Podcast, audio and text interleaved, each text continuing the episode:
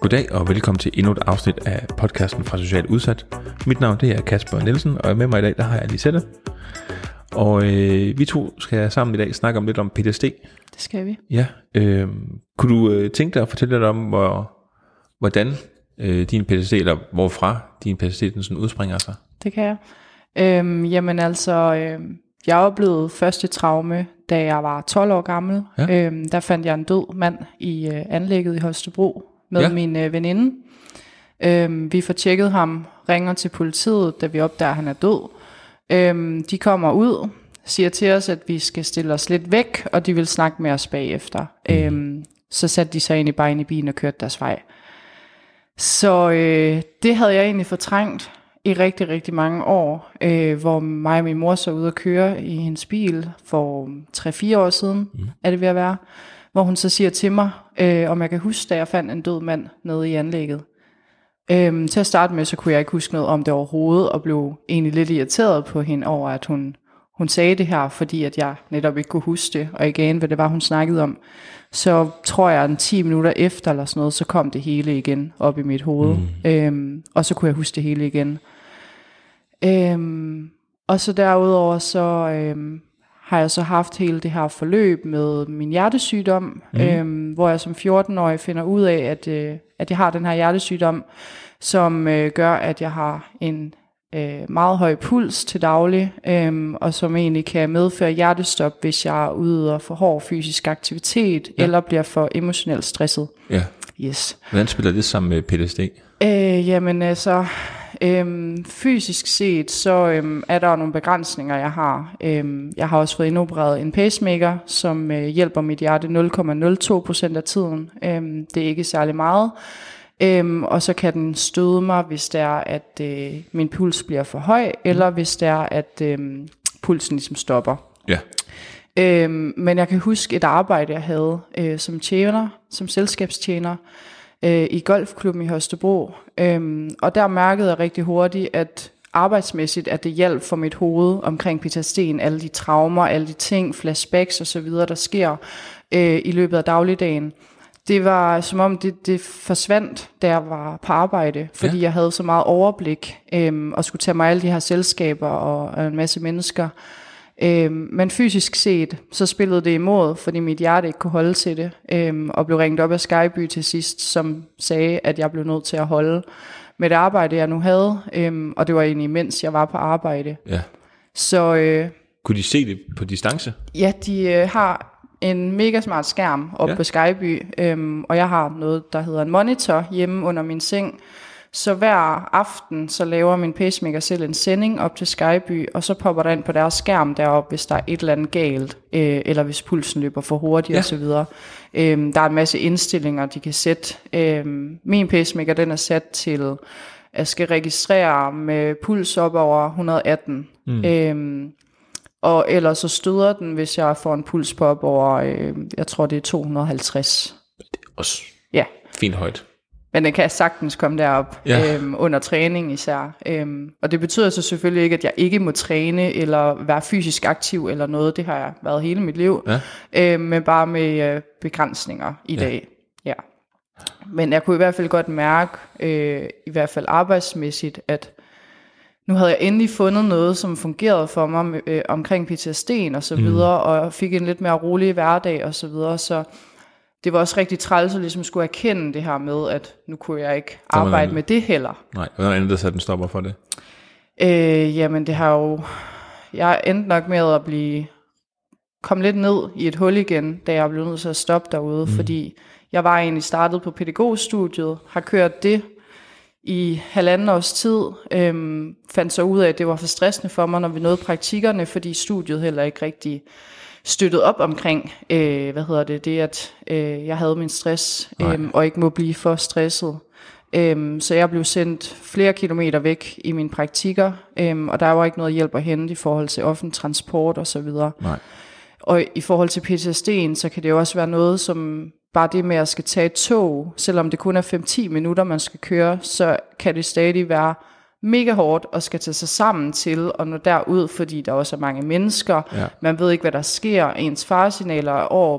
Min angst, den taler også omkring tog især. Det Ja. her med, at man kan køre galt, og lige pludselig er et andet tog, der kører ind i os og så videre. Altså jeg katastrofetænker mm. rigtig meget. Øhm, og det er især, hvis der har været sket nogle andre ting i verden. For eksempel så havde vi der tog på Storebæltsbroen dengang. Ja. Ja. Øhm, så, så i dag der er det blevet sværere for mig øh, med offentlig transport og sådan noget. Ja. Ja. Men øhm, jeg stoppede så på pædagogstudiet, valgte til sidst at droppe ud, øhm, fordi at nu havde jeg været til fem møder med dem derhen og oplevet, at der blev ikke taget hensyn øh, til de øh, begrænsninger, jeg havde med mig øh, i bagagen. Øhm, og så stod jeg jo der og tænkte, hvad skal jeg så nu? Mm. Jeg ved, at jeg vil arbejde med mennesker og med børn. Det er det, jeg kan finde ud af. Det er det, jeg ved, jeg kan finde ud af. Øhm, og så havde jeg en veninde, som øh, er startet på uddannelsen til tjener, som så har arbejdet ude i golfklubben. Øhm, og for mig handlede det jo bare om at finde et job Ja. for at tjene nogle penge. Så øh, det startede jeg så med, og så derefter, da jeg jo så blev nødt til at stoppe med det også på grund af hjertet, så tænkte jeg, hvad fanden skal jeg så nu? Ja. Især. Øhm, så står jeg her på en milepæl og har ingen indkomst, øh, har en hund, jeg skal tage mig af, har en hel lejlighed, jeg skal betale til osv. Øhm, så endte det egentlig med, at jeg begyndte at tænke igen den her vej med, om skal jeg gå tilbage på studiet. Jeg får egentlig også en højere indkomst, fordi jeg også var handicaptillæg og mm. alle de her ting og sådan noget. Jeg kunne godt lide studiet, og der var ikke noget fagligt set, der, der påvirkede mig eller noget som Nej. helst. Det var kun de praktikker der, der var hårde for mig. Ja.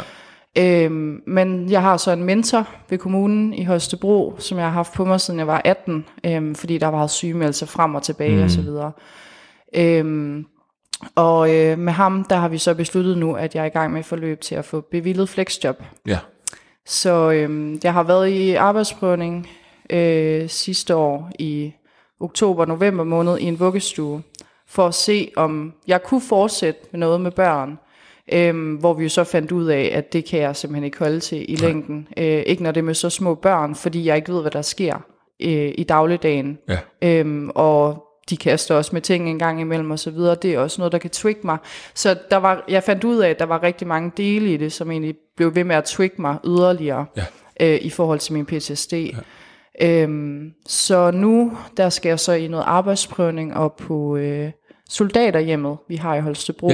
Ja. Øhm, der kommer 150 nogle gange til aftensmad. Øhm, jeg skal så være der fra 9 til 13, hvor jeg skal fokusere på at gøre ren, praktiske opgaver, øh, fylde på øh, hylden, hvor de kan købe uger og veste og, ja. og så videre.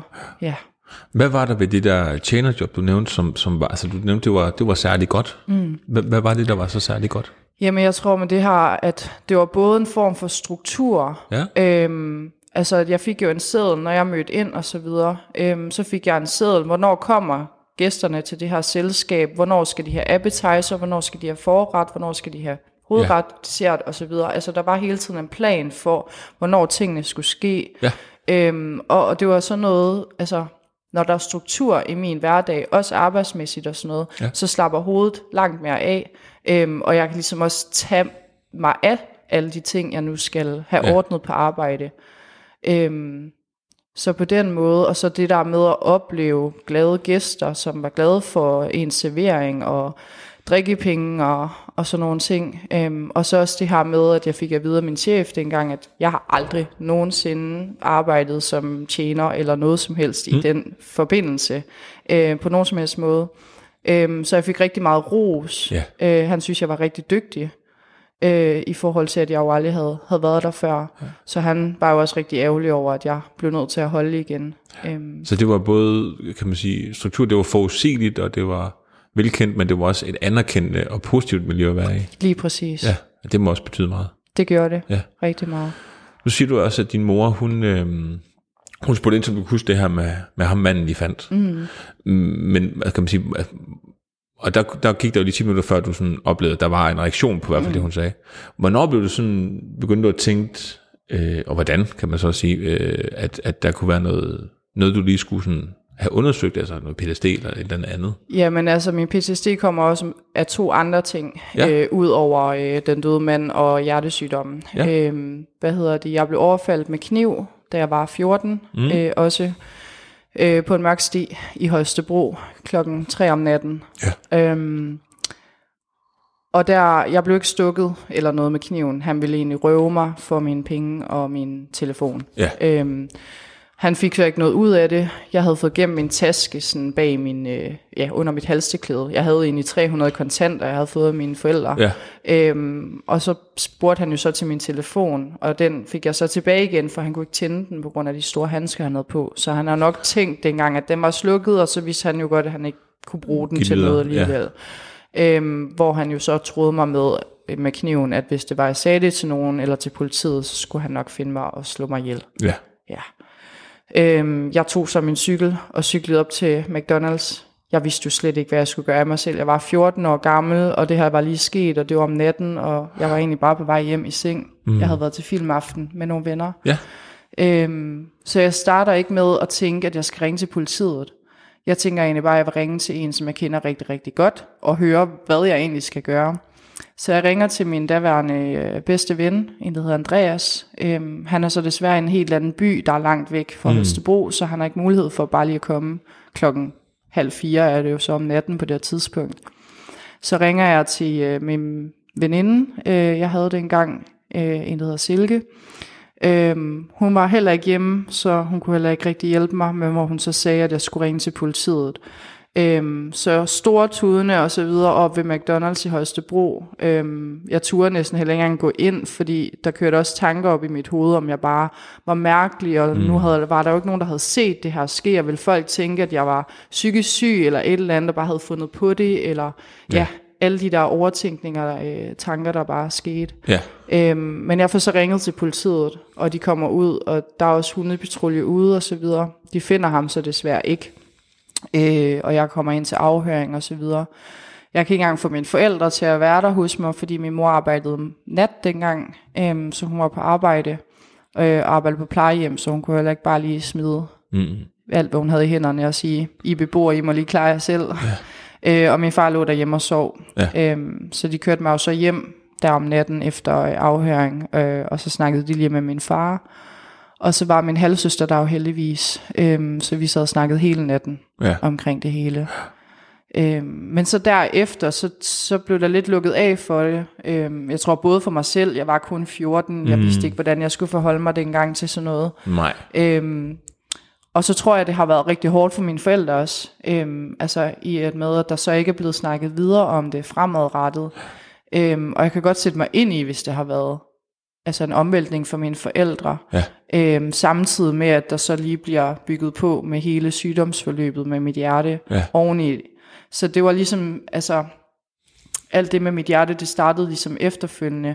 Så i og med, at jeg hele tiden var indlagt på sygehuset, fik en masse medicin, var i narkose og sådan noget, så blev alt det her med overfaldet egentlig skubbet lidt til siden. Så da der så begyndte at komme ro på igen med hjertesygdommen, og jeg er stabil nu i dag, mm. og så videre med det hele, så er det som om, at det ligesom dukkede lidt op igen. Ja. Øhm, og jeg Det fik begyndte, plads. Ja, Ja. og jeg begyndte igen at blive triggeret, at jeg skulle bruge øh, store køkkenknive, og hvis jeg ser film og serier og så videre, hvor der tit er knive, eller hvis det minder om den kniv, som han brugte mod mig, Mm. så trigger det også, og så kan jeg så starte et mareridt på den måde ja. om natten. Ja. Så kan man sige, det er jo, det er jo, det er jo i hvert fald de oplevelser, der, der har været med til at, at, at skabe den her PTSD. Ja, så til allersidst øh, psykisk og fysisk voldeligt forhold på Ja, næsten fem år. ja, den Ja. hjælper der bestemt heller ikke. Nej, Nej, det var det sidste. det var det sidste. Ja. Ja. Hold op. Som jeg fik mig kæmpet ud af i 2020. Ja, Øh, ja. så siden 15. Ja. Ja.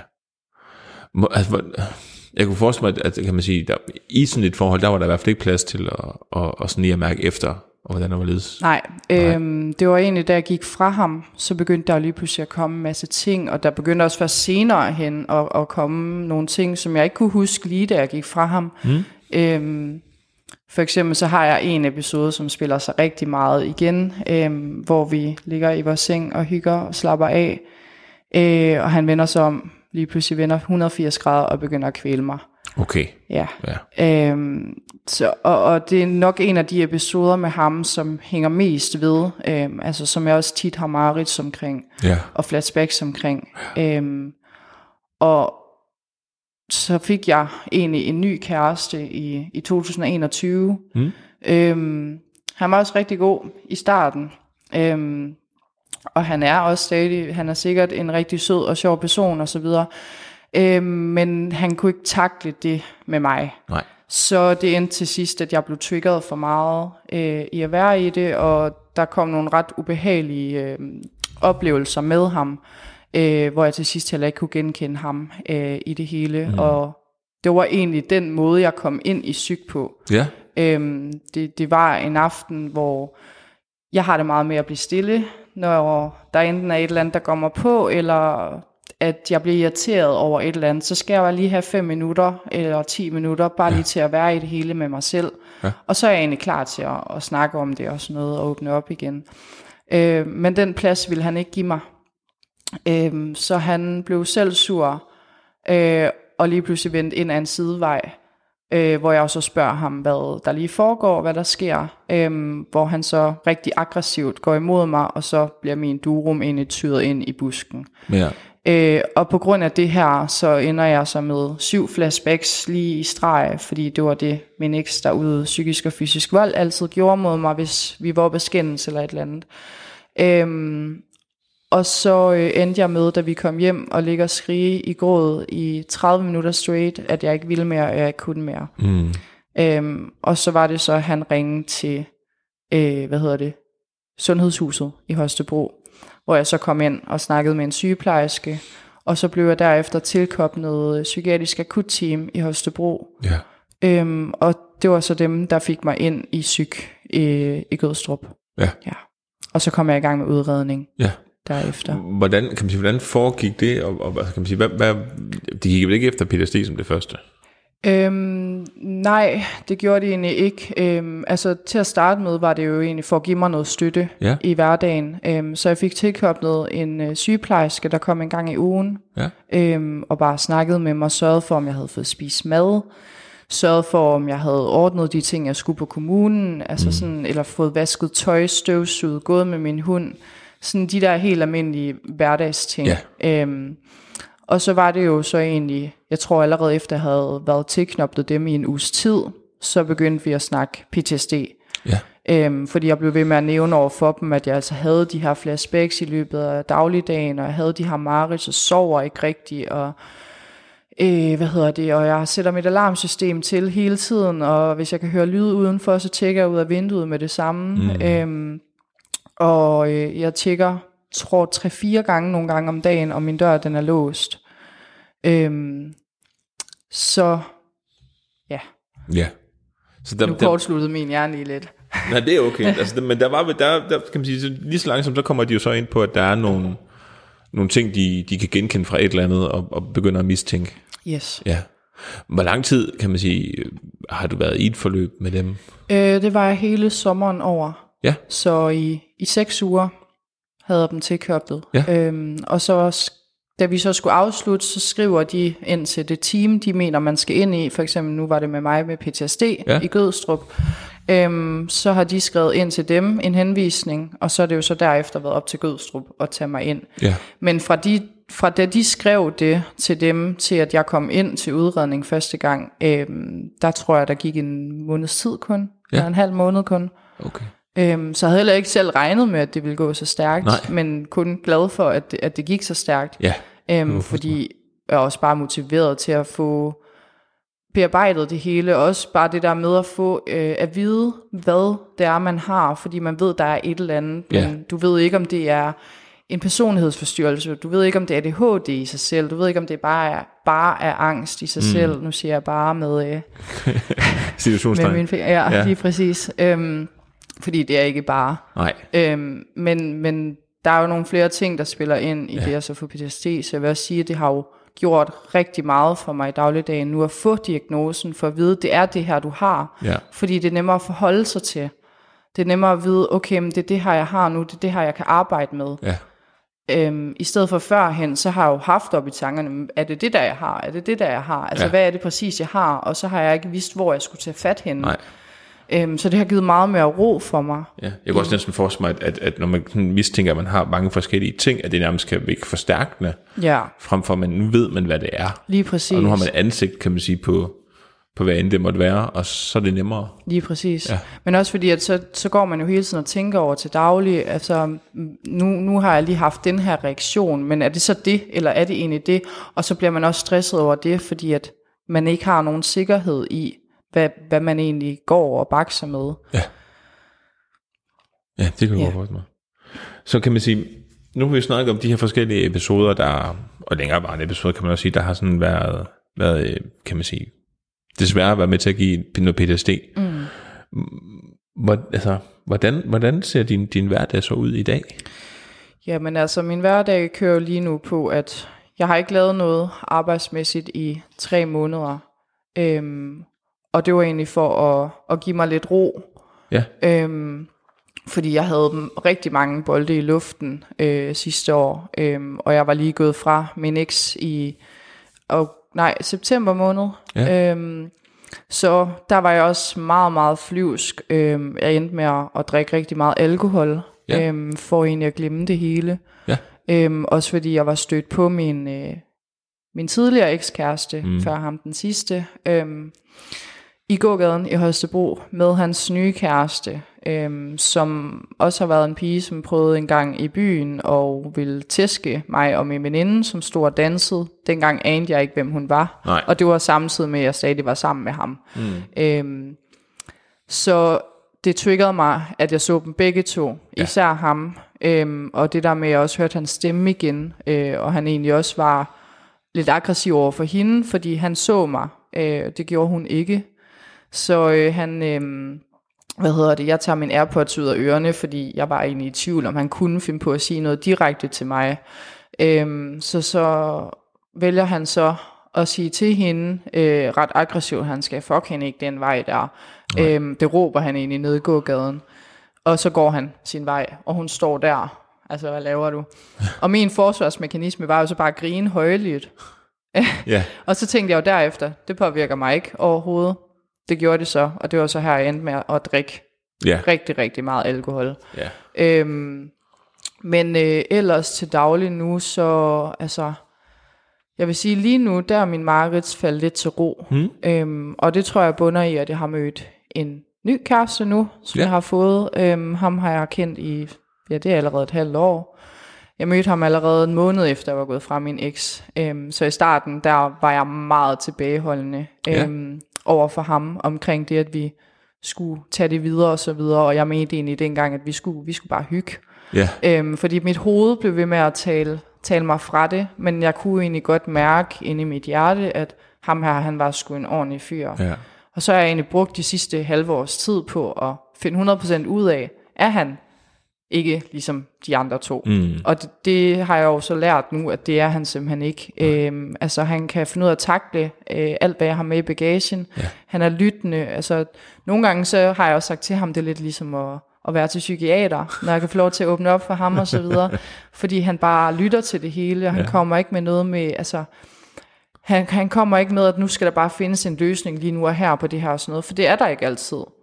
Nej. Og han respekterer også, hvis det er, at jeg ligesom siger, mm, i dag der har jeg, kan jeg ikke holde til at skal snakke om de ting, der foregår i hovedet, fordi der er for meget til, at jeg ikke ved, hvad jeg skal sige.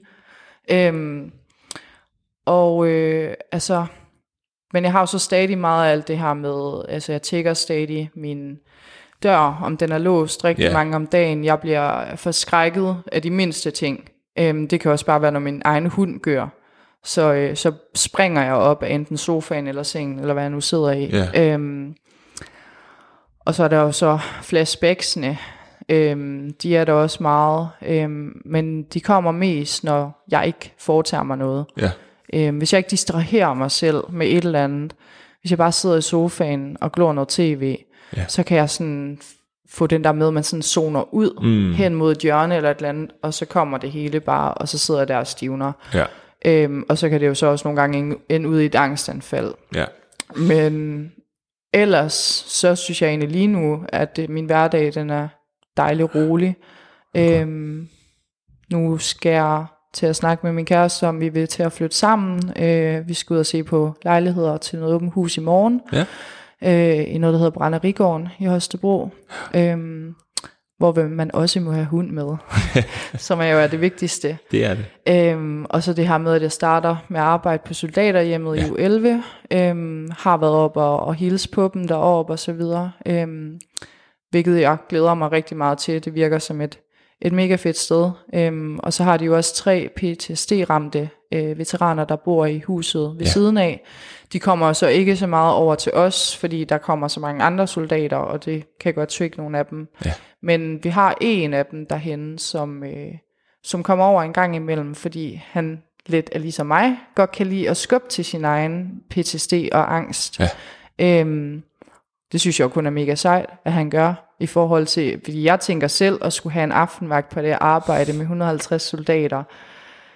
Det ved jeg ikke lige, om jeg kommer til at sige ja til. Øhm, så ja. Ja. Du nævnte det her med, kan man sige, øh, at dine, dine tanker fortalte dig en ting, og, og dit hjerte godt vidste, at det måske var den rigtige vej at gå med din kæreste. Mm. Hvad, hvad var det, dine tanker, de sådan kom med? Jamen altså, det kunne for eksempel være, at jamen, det er kun lige for en tid, at det er godt. Ja. Og så vil han begynde at skrive med andre piger, han vil begynde at være mig utro, han vil begynde at være led ved mig, øhm, og ikke forstå mig osv. Øhm, og det kommer jo af de to andre forhold, jeg har haft. erfaringer. Ja, Ja. lige præcis. Øhm, men jeg kunne mærke inde i mit hjerte, at, at jeg faktisk rigtig hurtigt blev vild med den her fyr. Og jeg kunne mærke, at det var helt anderledes i forhold til med min, med min tidligere eks, mm. hvor det var der blev jeg meget sådan begejstret over, at han rigtig hurtigt viste mig noget, som jeg ikke havde været vant til Ja. for før. Øhm, hvor jeg jo så tænkte med det samme. Det bliver ved. Ja. Men så var der allerede rigtig, rigtig hurtigt, hvor han viste mig nogle ting, hvor jeg tænkte, det her, det kan godt blive farligt. Men så vælger jeg at ignorere det, mm. fordi jeg tænkte igen, som jeg har lidt problemer med, øhm, at jeg kan godt redde ham. Jeg Ja. kan godt ændre på ham. Ja. Og det har jeg jo så lært af mine erfaringer nu. Det kan man simpelthen ikke. Og det kommer ikke til at ske. Øhm, men, og ellers så kunne det være sådan noget som, at mit hoved ligesom sagde, at, øh, hvad hedder det, at nu har jeg også været vant til at være alene mm. rigtig, rigtig lang tid med min eks, som ude fysisk og psykisk vold, ham har altid haft adresse med, men han var der aldrig. Mm. Så jeg har egentlig været alene altid, haft mine egne regler, alle sådan nogle ting. Ja. Øhm, og der kunne mit hoved også finde på at sige, at "Mm, du har været alene altid, og så videre. Der skal ikke komme en eller anden ind og, og påvirke din egen dagligdag, og så videre. Og kommer du nu til at miste dig selv, fordi du bliver forelsket igen, og jeg har fået at vide førhen, at jeg elsker for meget, og alt for højt, og bare, at jeg som person er alt for meget. Ja. Øhm, og så skete der egentlig nogle, nogle lidt trælse ting øhm, i vores relation, hvor vi så egentlig stoppede det med hinanden. Øhm, og så blev jeg ved med at kæmpe for ham derefter, fordi jeg kunne mærke ind i mig, at jeg manglede ham, og jeg faktisk var forelsket i ham nu og sådan noget. Jeg havde rigtig svært ved at indrømme det med mig selv til at starte med. Ja. Øhm, men så tog jeg bare et valg om at sige, fuck nu det. Jeg gider ikke blive ved med at lytte til alt det, der foregår op i hovedet længere. Nu, nu tager vi det, som hjertet siger. Ja. Øhm, og så ellers har jeg jo lært, øh, så lyt ellers til mavefornemmelsen. Ja. For den har som regel altid ret.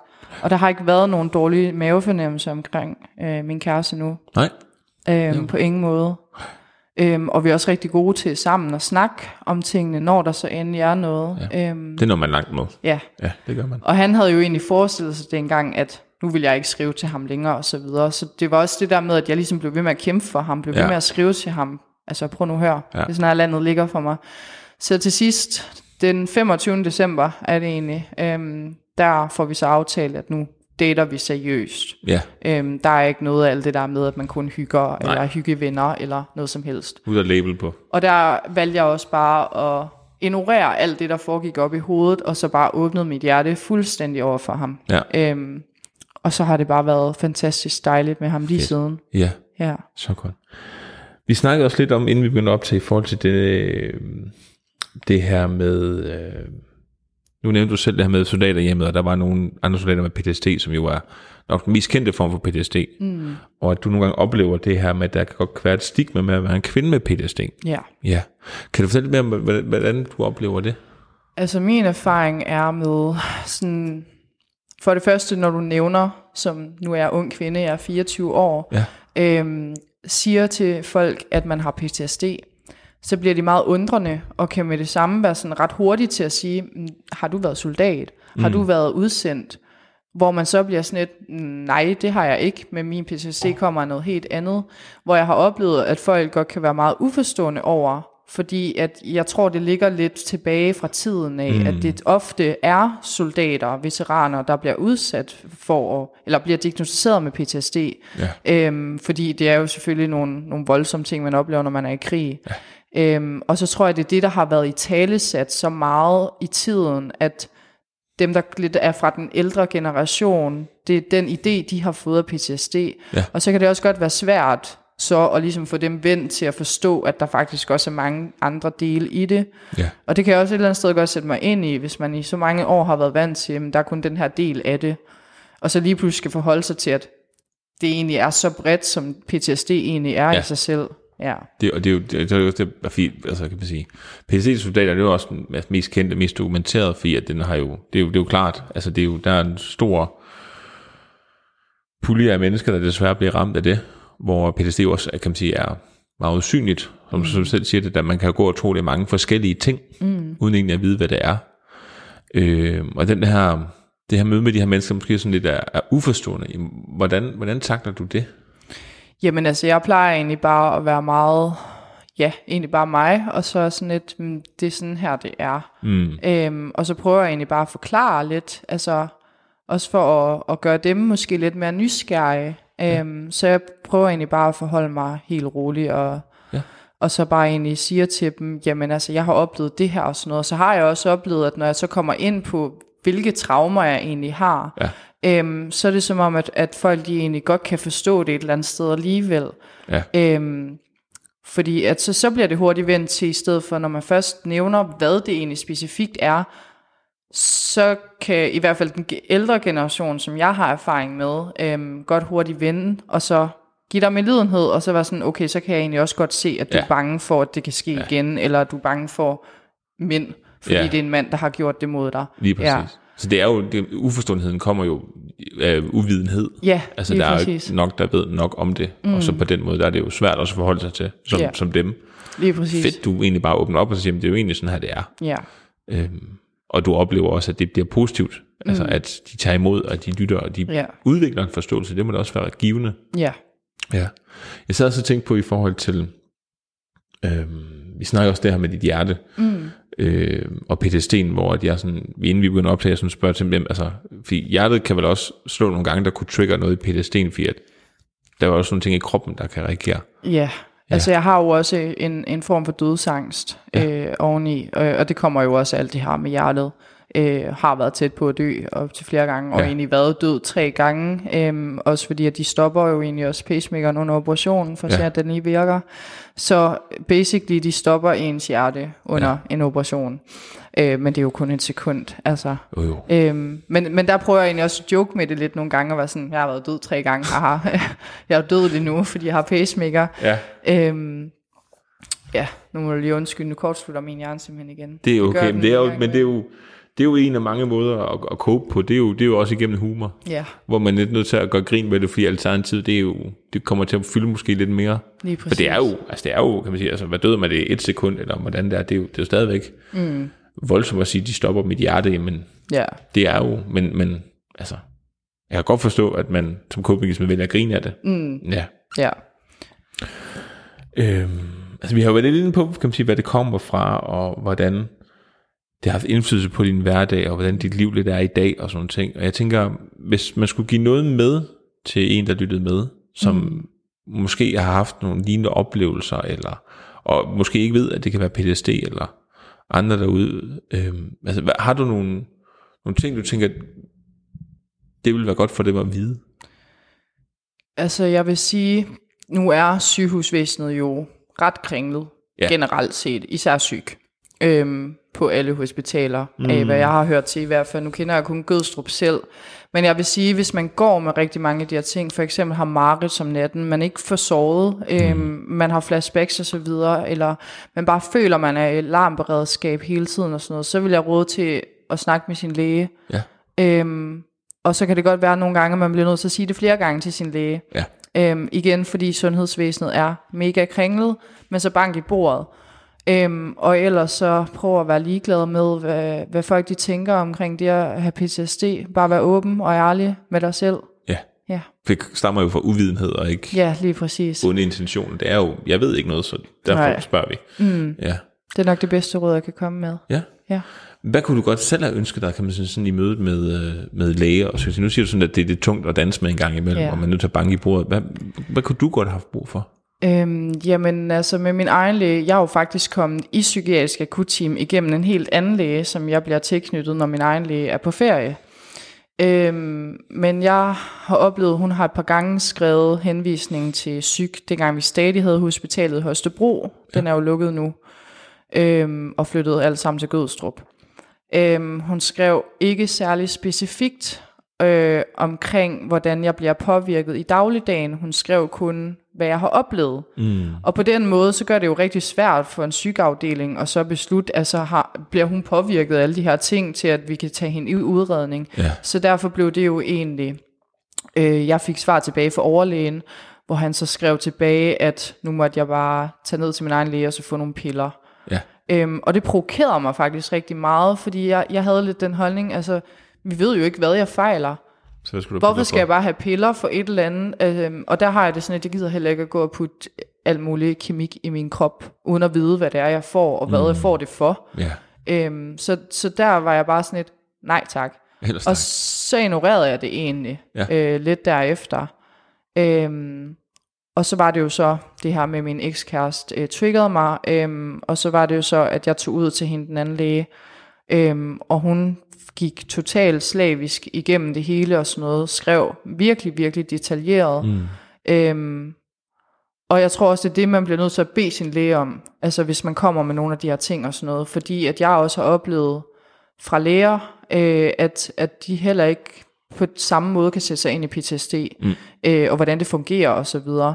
Øhm, der taler de tit og ofte til, at jamen, du har bare angst kun i sig selv, eller du har kun lige en depression i en Ja. periode og så videre. Ja. Øhm, så der vil jeg mene, at det, det, det er bare vigtigt at komme med alt, hvad du overhovedet oplever i dagligdagen, ja. og så bank i bordet. Hvis du ikke oplever det første gang, at der bliver gjort noget ved det og sådan noget, så bliver man ved. Jeg ved godt, det er hårdt. Jeg har selv stået i det. Jeg har kæmpet for at komme ind i psyk i øh, otte år. Ja. Ja, ja, og det er jo det, man kan så sige, at det er jo vigtigt at få tegnet hele symptombilledet, og ikke bare enkeltstående episoder, som mm. tegner et symptom kun. ja, Fordi så, altså, hvad jeg har hørt omkring PTSD, så er det jo et, et, et helt virvar af forskellige ting, som jo sagtens kunne forklares ud fra den der, eller den der, eller den der, hvis, Det man, kun, hvis man kun man siger det i enkeltdele. Mm. Det er jo kun i den samlede helhed, at, at, at man kan begynde at kan tænke, det er måske den her retning, vi skal gå. ja, lige præcis. Ja. For ellers så vil jeg råde til, at man sig selv får læst igennem, inden at de sender henvisningen. Ja, Fordi det er den fejl, jeg selv lavede. Jeg ville gerne have læst det igennem, fordi jeg blev jo mega forvirret, da jeg så kom hjem og læste i min journal, og kunne se, at hun udelukkende kun lige havde skrevet meget kort, at jeg er blevet udsat for knivaffald, jeg har været i det her psykiske fysisk voldelige forhold, og jeg har øh, en hjertesygdom og pacemaker. Altså mm. det var sådan de ting, på ja. den måde, hun havde skrevet det. Og der kan jeg godt sætte mig ind i, at det kan en psykiater ikke gå ud fra. Så kan det godt være, at man har nogle traumer, men det er jo ikke ens betydende med, at jeg er påvirket af det i min dagligdag. nej, det fremgår i hvert fald ikke lige der. Nej. Nej. Så der er det vigtigt, at hvis man skal videre med det fra sin læge, at man selv læser det igennem og sørger for, at ens symptomer er skrevet på henvisningen. Ja. Det er ikke bare, hvad du har oplevet, Nej, men symptomerne i sig selv. ja. Og nu snakker du også lidt selv medicin i, altså er, er du, har, du, har du fået noget medicin? Vi snakkede lidt om inden, at du også, kan man sige, har fået epilepsi, eller du har fået diagnosticeret epilepsi. Yes. Ja. Øhm, ja, det har jeg. Øh, også ret nyt. Øhm, jeg har altid, så længe jeg kan huske, øh, gået og besvimet, haft sådan nogle krampeanfald, hvor jeg mister bevidstheden, og også bare krampeanfald, hvor jeg ikke mister bevidstheden og så videre. Øhm, hvor der egentlig altid førhen har været snak om, at det var på grund af mit hjerte. Men når jeg så er blevet indlagt efter et krampeanfald, så har de aldrig kunne finde noget, hverken på min pacemaker eller øh, på de scanninger og så videre, de har taget mit hjerte og blodprøver og så videre. Så øh, nu har jeg så endelig fået diagnosticeret epilepsi. Øhm, vi er så stadig, eller det er lægerne i hvert fald, i tvivl om det er epilepsi i sig selv, eller om det er det, der hedder non-epileptic øh, anfald, Ja. som er i forbindelse med PTSD, øh, hvor man kan få krampeanfald af PTSD'en, af flashbacks, af marits, Simpelthen fordi du, synapserne bliver så over... ja, og man bliver overstimuleret ja. øh, op i hovedet, fordi hvis altså, de marits ligesom kan køre, lad os sige, nogle gange så kan de køre for mig 10 gange på en dag, Ja, så bliver jeg så overstimuleret, at, at det hele bare begynder at køre op i hovedet og så videre. ja. Øhm, og så kan man så ende ud i lidt ligesom en form for angstanfald, men hvor hele din krop både sidrer og, og kramper decideret, ja. øhm, og du har ingen kontrol over det.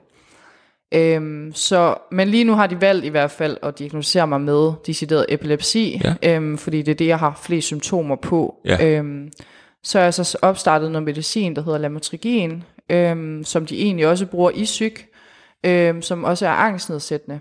Og der kan jeg jo mærke, indtil videre er stadig i optrapningsperioden. Ja. Man skal helt op på 200 mg, og jeg er lige nu på 25 mg. Ja, Øhm, men jeg kan jo allerede mærke, efter nu har jeg været på det i næsten 14 dage, øhm, at det virker på min angst også. Mm. Øhm, før jeg startede på det her medicin, som jeg også sagde til dig, inden vi startede indspilningen, at så ville jeg aldrig nogensinde være kommet her. nej. Øh, ikke den vildeste fantasi, om jeg overhovedet ville have skrevet til dig. Øhm, Men det er glad for, du gjorde. Ja, Ja. og det, det er jo det, jeg så kan mærke med medicin, at den hjælper mig på Ja. angsten især nu, at, at jeg er helt rolig, jeg kan sidde sådan her og snakke med dig og så videre. Øhm, førhen, der ville jeg have så meget angst, at jeg ville være svede som en gris, når vi var færdige. Altså, at det ville løbe ned ad ryggen på mig. Ja. Ja. Øhm, så Jamen, det også har fordi også... det er jo en fremmed mand, som Ja, du sagde, lige du præcis. ind. Også det, at, at, det også en gang imellem kan trigge mig. Ja. Øhm, nu kan man så sige, at du heldigvis ikke ligner nogen af dem, jeg øh, har været udsat af noget ubehageligt for, Ja. øh, eller fra. Så øhm, det er også en ting, der ligesom kan hjælpe mig lidt i det, at det er Ja. ja. mere trygt at sidde over for en mand. Ja, øh, Jamen, det, og jeg, du har, det- også det var bare, hvis kniven ligner den samme, så kunne det også godt trigge mm. noget. Så du har også noget med kan man sige, genkendeligheden. Ja, Altså, lige præcis. du forbinder naturligvis øh, dine erfaringer over i faresignaler, som du så tager ind og agerer på. Ja, Det giver jo meget god mening. ja lige præcis. Øhm, altså, vi kunne jo snakke mange timer endnu, Det kunne vi. øhm, og jeg tænker, øhm, sådan lige her på faldet, har du noget, der synes, det er rigtig vigtigt, vi lige får vendt? Det tror jeg egentlig ikke. Nej, Øhm, jeg synes, jeg er kommet godt rundt om omkring det, jeg egentlig ville snakke om. jeg synes, øh. vi har været godt, godt igennem listen. Ja, Ja, også. Øhm, så jeg vil i hvert fald sige tusind tak, fordi du vil være med. selvfølgelig. Det har været vanvittigt spændende at høre om, hvordan det har påvirket dig og din hverdag, og hvordan du stadigvæk kæmper øh, for os at komme ud på den anden side. Det har været spændende om at deltage. Jamen, det er jeg glad for, at du vil. Og så vil jeg sige til dig derude, der lytter med, at øh, hvis du selv skulle øh, ønske at deltage, eller måske har nogle spørgsmål til øh, podcasten, eller til, til min gæst i sætte for eksempel, så må du endelig skrive ind, og så skal jeg nok få det videreformidlet. Og indtil da, så høres vi ved. Mange tak.